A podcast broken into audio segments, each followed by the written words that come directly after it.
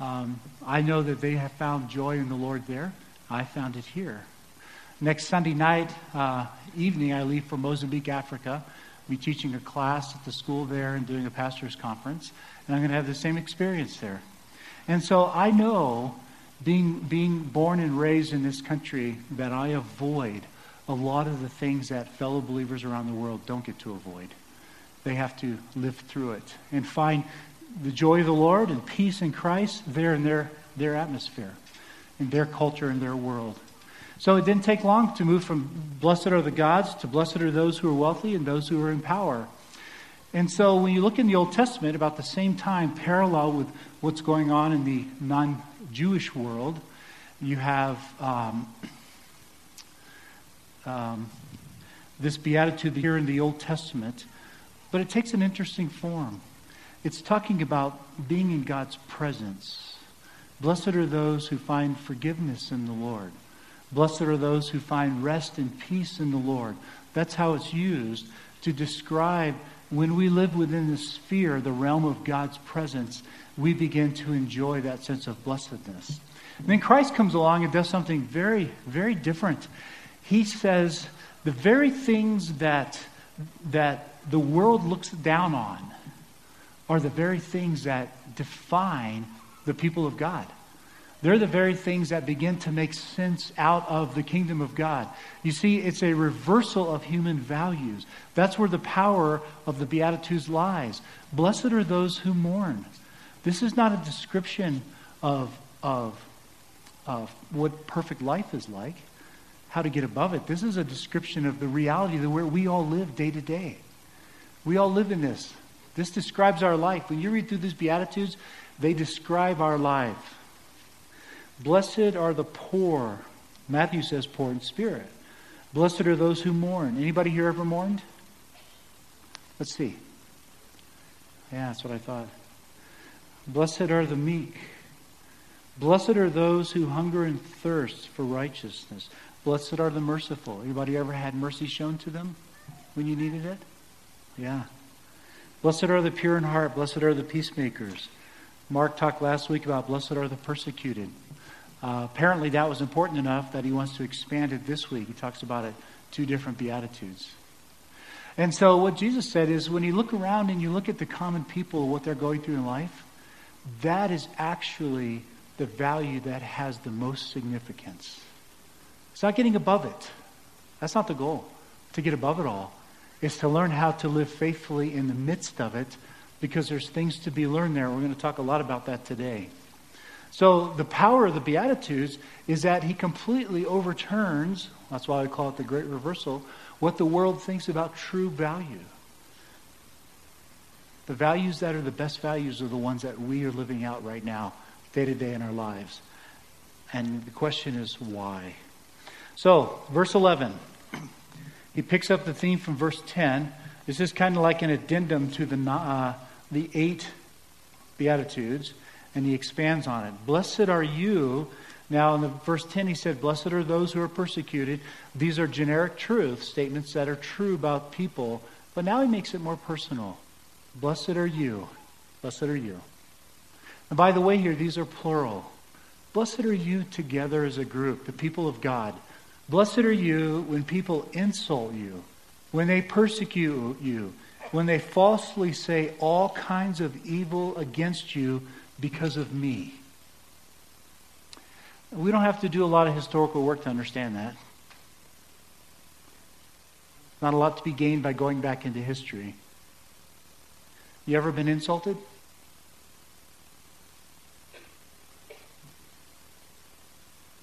You ever been persecuted? Granted, I know that our persecution is not on the level, is not the same as those in many of the countries where we travel to help out. But I do believe in a God who is interested in transformation. And what that means is he's going to take you through what you need in your context to grow in faith. Blessed are you when people falsely say all kinds of evil against you. You ever had that happen? False accusations. Now, here's the real catch in this verse because of me. because of me.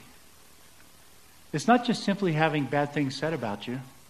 Peter talks a lot about, you know, if you, um, if you suffer for doing something bad, hello, that's life. You should expect it. But if you suffer for doing what is right, this finds favor with God. So blessed are you when people insult you, persecute you, and falsely say all kinds of evil against you because of me. When people find out that you are a Christian, it's only a matter of time. Isn't it? It's only a matter of time before they say something that's not very nice. And he's saying that you are truly the blessed ones. But the real question is why? Why are you blessed? Verse 12 Rejoice and be glad. What? Rejoice in this? Be glad? Boy, this just goes against everything the world teaches us, doesn't it? Everything. Here's that capstone statement at the end that reverses the process. Rejoice and be glad that these are your characteristics that describe you. Finishing with people reviling you, saying bad things about you. Rejoice and be glad. Why on earth would he say that? Are we masochists? Why would he say that? Rejoice and be glad because great is your reward in heaven. For in the same way they persecuted the prophets, in the same way they persecuted the prophets who were before you. Okay, we're in a long line of people that have been persecuted. I'm not sure that helps me make helps make me feel any better. To be honest with you. You know, I've said many times the last thing I want the Lord to say to Satan is, Have you considered my servant Jim? Just like he did with Job. What I want him to say is, Have you considered my servant Mark?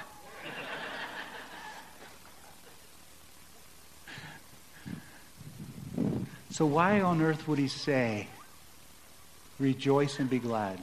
There's lots of places we can go in the New Testament that kind of unpack this idea. So, in all the Beatitudes, we have gone backwards in time this time, we're going to go forward in time and help you understand why you should rejoice.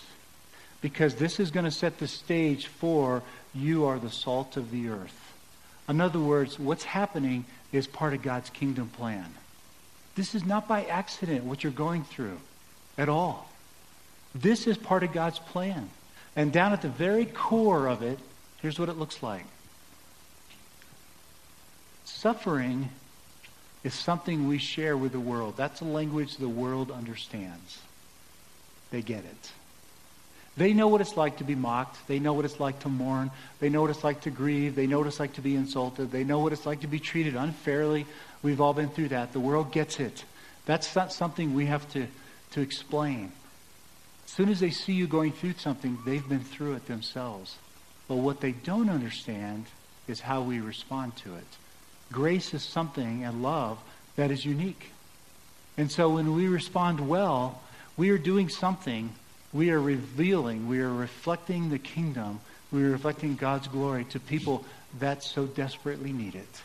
We're not reflecting that we're better than they are. That's not it at all. We're reflecting that we have a sense, we have an experience, we have a truth that they long for. They just don't know what to call it.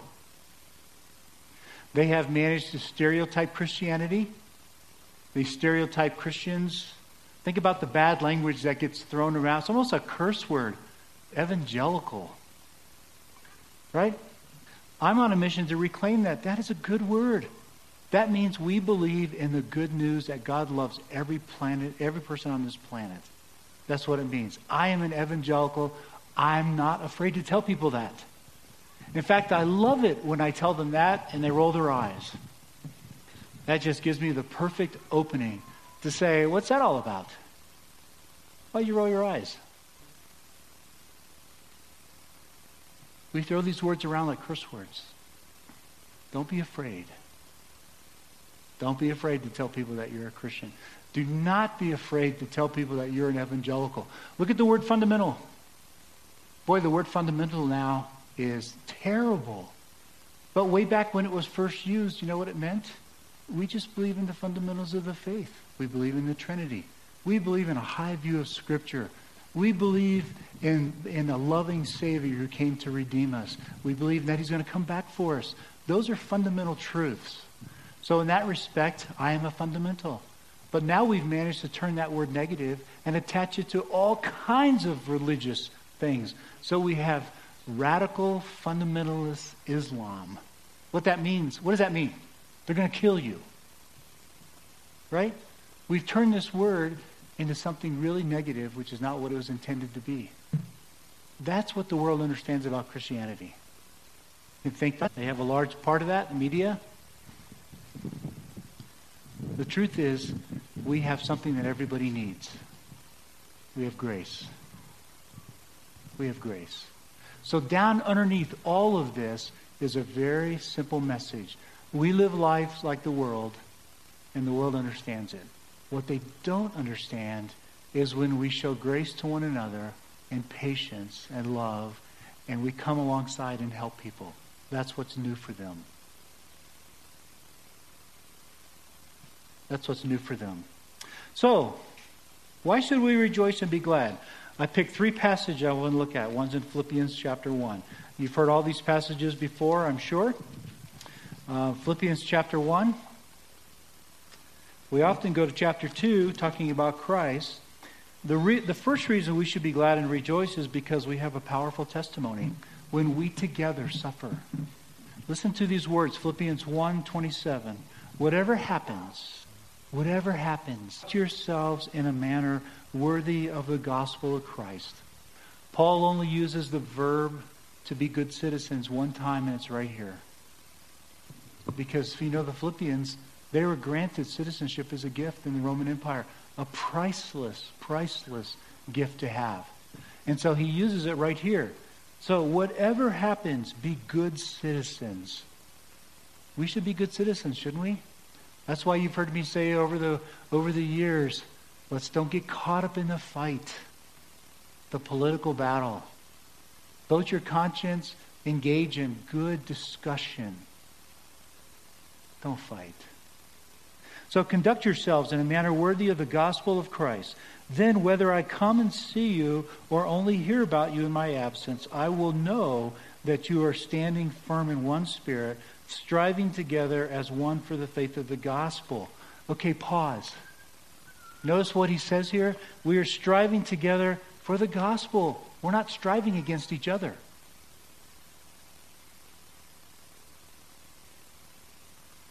Paul says our battle is not with flesh and blood. We strive together. We don't strive against each other. How many of you have come from a church or been associated with a church or know of a church that's split? How many of you? Ah, boy, that just saddens me. That's at least half of you. Really? One of the things Mark and I experienced in Haiti this week was the uh, president there of the of the uh, ministry invited pastors from around the area to bring their staff. So, like Mark said, we had like 180 or something. We, we thought we'd be good if we had 25. We had 180 pastors came with their staffs. But what was what was remarkable to me was that some of these pastors had split off sometime in the past, and they weren't even talking to each other. And he managed to get them into the same room so we could rejoice and worship together, which we did, and we could talk about principles of what is a healthy community, how to come together, we don't strive against one another. We strive together for the faith of the gospel. What is the gospel? I'll remind you of that as long as I'm alive, as much as I can. What's the gospel? God loves this entire creation. And He's doing everything He can, short of violating your free will, to get you to turn to Him. He shows you love and grace long before you turn to Him. Many of you can attest to that. You see, we actually do have a loving God. We don't have a judgmental God. We have a loving God. We have a God who made you for joy. When you think of God, do you think of him as uh, a living, true, loving God who created you and made you for joy?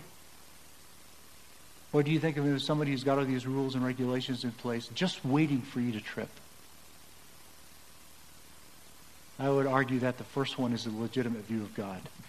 We strive together for this gospel, for this wonderful news. You'll know them by their love. without being frightened in any way by those who oppose you. He, that's what he's talking about in Matthew 5, this last beatitude. They insult you, they revile you, they, they insult you, they accuse you falsely. He said, eh, without being frightened in any way by those who oppose you, don't be afraid. They don't know who Jesus is. They only know a caricature. That's what they know. This is a sign to them that they will be destroyed, but that you will be saved, and that by God. So when you respond in grace, you know what? You're giving them a sign. When you respond in grace to those who hate you, to revile those who revile you, those who say bad things about you, don't retaliate. Don't. Don't seek vengeance. You're giving them a sign that there's something better. And if they don't listen, it leads to their destruction. For it has been granted to you, here it is, has been granted to you. That's a verb which means God's gracious gift. His grace is being given to you, but we don't have a verb for the word grace.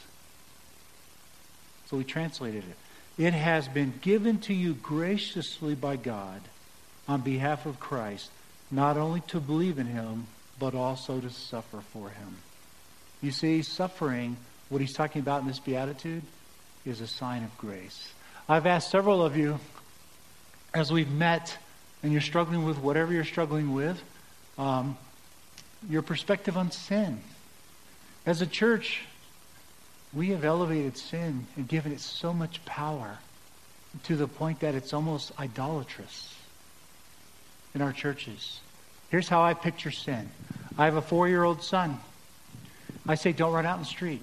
You're going to get hurt. That's a good thing to do as a parent, right? That makes me responsible. If I don't tell him that truth and he runs out in the street, is he still going to get hurt? Yes, he is. It's an act of grace when I say don't do that. That's what sin is. Sin, the identification of sin in the scriptures, is an act of grace. It's taking a shortcut that is not going to get you where you want to go. As Proverbs says, you got the way of, of wisdom and righteousness, or you got the way of foolishness and folly, what we call sin. This one looks more attractive and it's kind of fun, but it doesn't get you what you want. This one does.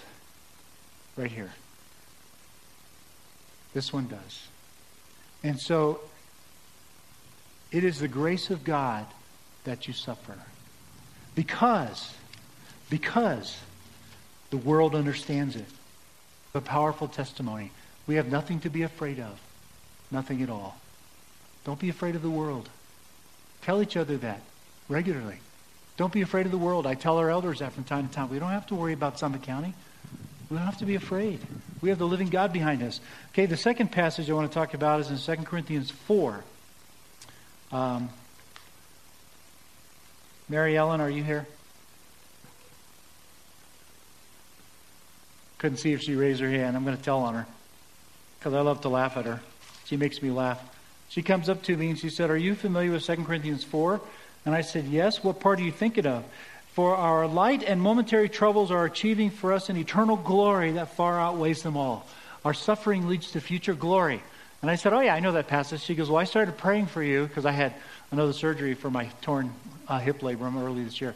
She goes, I said, God, our pastor has enough glory stored up. Would you please leave him alone? oh, I just love that woman. So, here's the second reason we should rejoice when things don't go well is because we reveal God's glory. We reveal his grace. I'm going to start in verse 7. We have this treasure in jars of clay to show that this all surpassing power is from God and not from us. Okay, pause. We have this treasure in jars of clay to show, to show, who are we showing?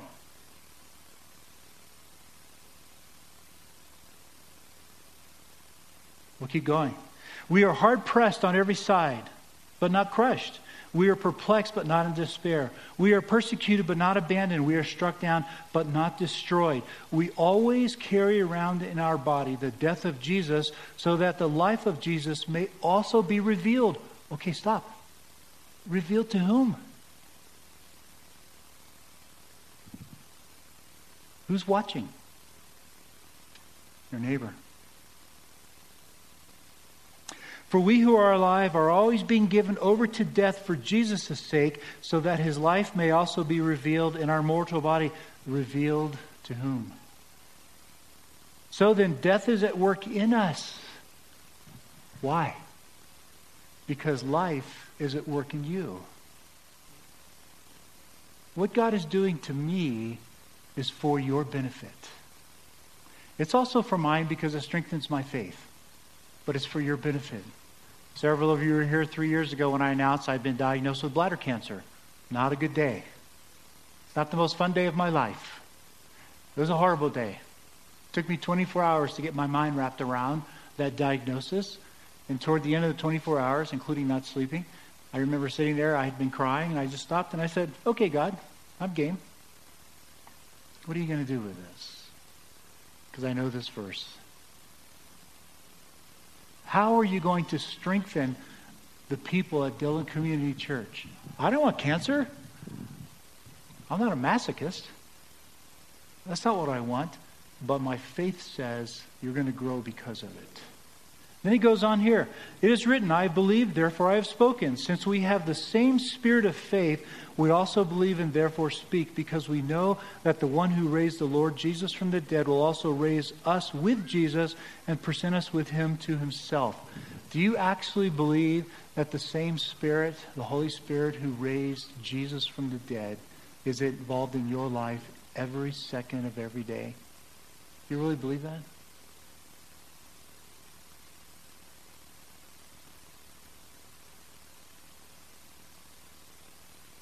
That's powerful. You sit here today because of God's choice to let you live.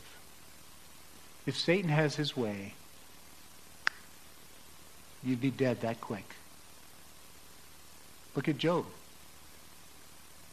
The only reason you are alive today is because of God's grace. We call that providence. His grace in your life. But he goes on from there. All of this is for your benefit. So that the grace, get it? Your benefit? Who's watching? So it'll be revealed? Your benefit, you and the neighbors around you. So that the grace that is reaching more and more people may cause thanksgiving to overflow to the glory of God. Who's giving more thanks? The people around you. Therefore, we do not lose heart. Though outwardly we are wasting away, inwardly we are being renewed every day, day by day. You see, life is being generated because you let the Lord have his way. You've probably heard Mark say several times that your, your understanding of grace is directly dependent on your understanding of sin. If you have a weak view of sin and suffering, you have a weak view of grace. The more you suffer, the more you appreciate grace. And that's what he's saying here. Every day we are being renewed. For our light and momentary troubles, they don't seem light to you, do they? Not at the moment, but they are. These light and momentary troubles are achieving for us an eternal glory that far outweighs everything else. Your suffering is storing up treasure for you. So we fix our eyes not on what is seen, but what is unseen since what is seen is temporary, but what is unseen is eternal. How many times in this passage did you talk about it's revealed to someone else? So, one of the reasons God takes us through this is that it's a way of revealing God's grace. Like I said, the world understands suffering. They get that. That's their language. What they don't understand is grace and love. The way you demonstrate grace and the way you run alongside to help them when they're going through it. The third one is in Hebrews chapter 12. Again, a very famous verse. This is one I love because it relates to what we're doing right here. Therefore, since we are surrounded by a great cloud of witnesses. Now, don't think of this as spectators. Okay, this isn't like a modern NFL football game. Remember the saying? Desperately in need of exercise. 22 people desperately in need of rest. No, this isn't what this is like. Picture an amphitheater where every single one of you is an athlete and you've participated in the games. So when he uses this word cloud, which is fairly unusual, This is talking about engagement, not passive witness. These aren't people standing off to the side going, ah, yeah, good job. Way to, way to make the right decision. No, no, no, no, no. These are the people who have made the decisions to stay faithful. That's what chapter 11 is all about. Chapter 11 is about all these people who have come before you and are part of the journey that you're on. They have done it. They have made the decision. How many of you have been faced with a hard decision but made the right decision? Let me see. Hopefully, every hand goes up. All right. Okay? You have created a cloud for our younger people. They're not alone. Our younger people need to know that they're not alone. We've walked this road. We've been around that block. We've gone down this journey, haven't we? Those of us that are older. And our younger people need to know that. We did it. God was with us. This is what he's talking about here. We are part of something bigger than ourselves. This is not about you. This is about you and the kingdom. Since we are surrounded by such a great cloud of witnesses, let us throw off everything that hinders and sin that so easily entangles, gets our feet tripped up so we fall in this race. Set it aside. Let us run with perseverance the race marked out for us, fixing our eyes on Jesus, the pioneer and perfecter of faith. For the joy set before him, here's one of those reasons we should rejoice, because we have the same journey that Christ does. For the joy set before him, he endured the cross, scorned its shame, scorned its shame. Remember what he just said? Blessed people insult you, persecute you, falsely say all kinds of evil against you. He scorned the shame, just like we have to do, sat down at the right hand of the throne of God. Consider him who endured such opposition from sinners so that you will not grow weary and lose heart. We are part of something bigger, part of something bigger than ourselves. These are the reasons why should we should rejoice.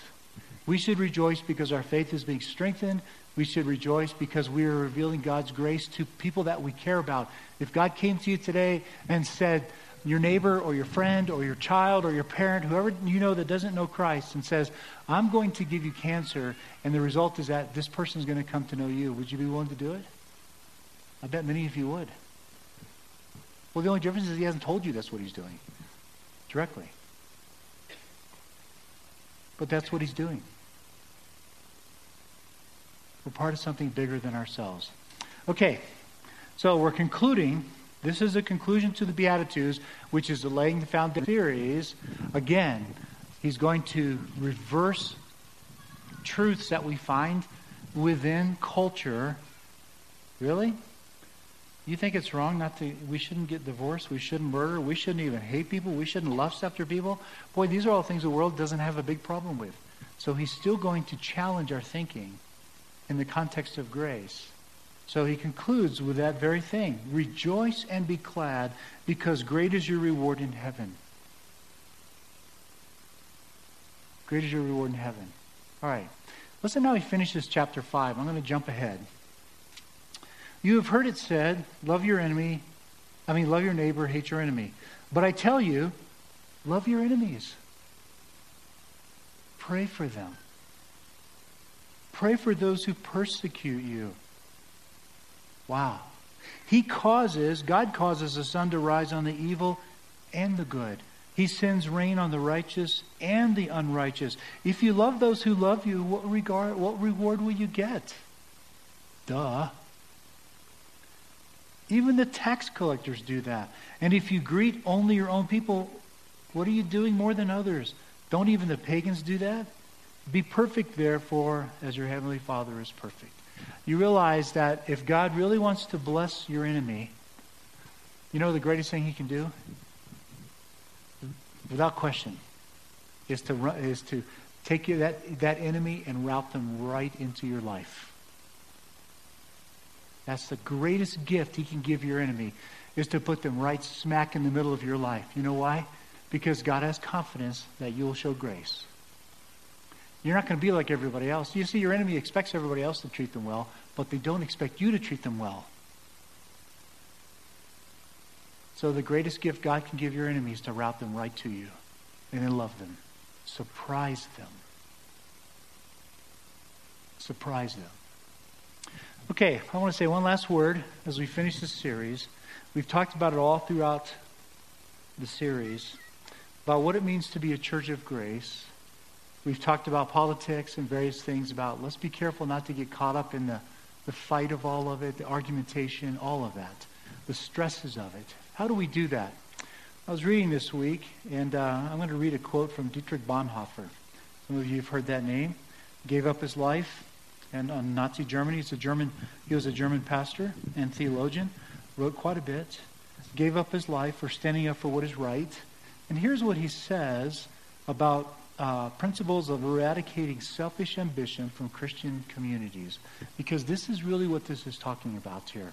The very core of this is how do we eradicate, how do we get rid of selfish ambition so that we just gradually more and more realize that God is using us to reflect his love to a community that so desperately needs it. Here are his principles. Christians, he says, number one, should hold their tongues. Hold their tongues. Refuse to speak uncharitably about a Christian brother or sister. Just refuse. At the end of my seminary days, I went to the chairman of the New Testament department and I said, you know, in all my in all my classes here, I've never heard a professor speak poorly about another theological belief, another professor, another pastor. And he goes, Of course not, that'd be sin. I said, Yeah, but that's easy said. How do you do that? And he said, Every year and all throughout the year, we refresh ourselves and we remind ourselves we are not here to criticize other Christians. Hold your tongue. Christians should, number two, cultivate the humility that comes from understanding that they, like Paul, are the greatest of sinners. Do you believe that? Do you believe that you're a greater sinner than your neighbor? If you do, that generates humility. If not, it, demonstrate, it, it generates pity and arrogance. Number three, listen long and patiently so that they will understand their fellow Christians' needs. It's not a debate. I love debate, don't get me wrong. You guys want to debate? Let's get into it. But we should listen when the time is right, long and patiently, to understand each other, not argue and fight. Next, Christians should refuse to consider their time and calling so valuable that they cannot be interrupted to help with unexpected needs, no matter how small or trivial. We're not that important. That we can't stop and help people. Next, Christians should bear the burden of their brothers and sisters in the Lord, both by preserving their freedom and by forgiving their sin. Preserve another's freedom by forgiving their sin. Wow. We should declare God's word to our fellow believers when they need to hear it. You see, the gospel isn't meant only for the world, the gospel is meant for you as well. We need to remind each other regularly of the gospel the fantastic news that God loves this entire world. And finally, Christians should understand that Christian authority is characterized by service and does not call attention to the person who performs the service. That's protecting against a prideful heart. That's what a church should look like. So, as I conclude, let me just remind you Engage in healthy discussion about what's going on in our world. Don't fight. Don't use social media to post your rhetoric. Don't do it. Engage. You know what? When we do that, here's what happens. The world around us looks at us and says, How do you do that? How do you have that kind of marriage, that kind of family? How come your church is that loving? When I'm in trouble, I can just run to you for help. That's what we want them to say, right? They want them to know us by our love, not by our political beliefs, not by our, you name it, you fill in the blank. Father, help us to be that kind of church. Thank you for these incredible beatitudes that on the surface seem so simple, but as we dig down in each one, boy, there's a bucket of gold. Lord, I'll be the first to confess these are not easy. They're not easy for me, I know that. I don't like mourning. I don't like, uh, I don't like finding out I have cancer. I don't like being confronted with the reality of my own sinfulness. But yet I recognize, Lord, that it's far bigger than about me. Help us today, Lord, as a church. Help us to be a church that is known for our love, not for our arguing. Thank you for your gracious, gracious love for us. In your son's name, amen. Going to ask the ushers to come and take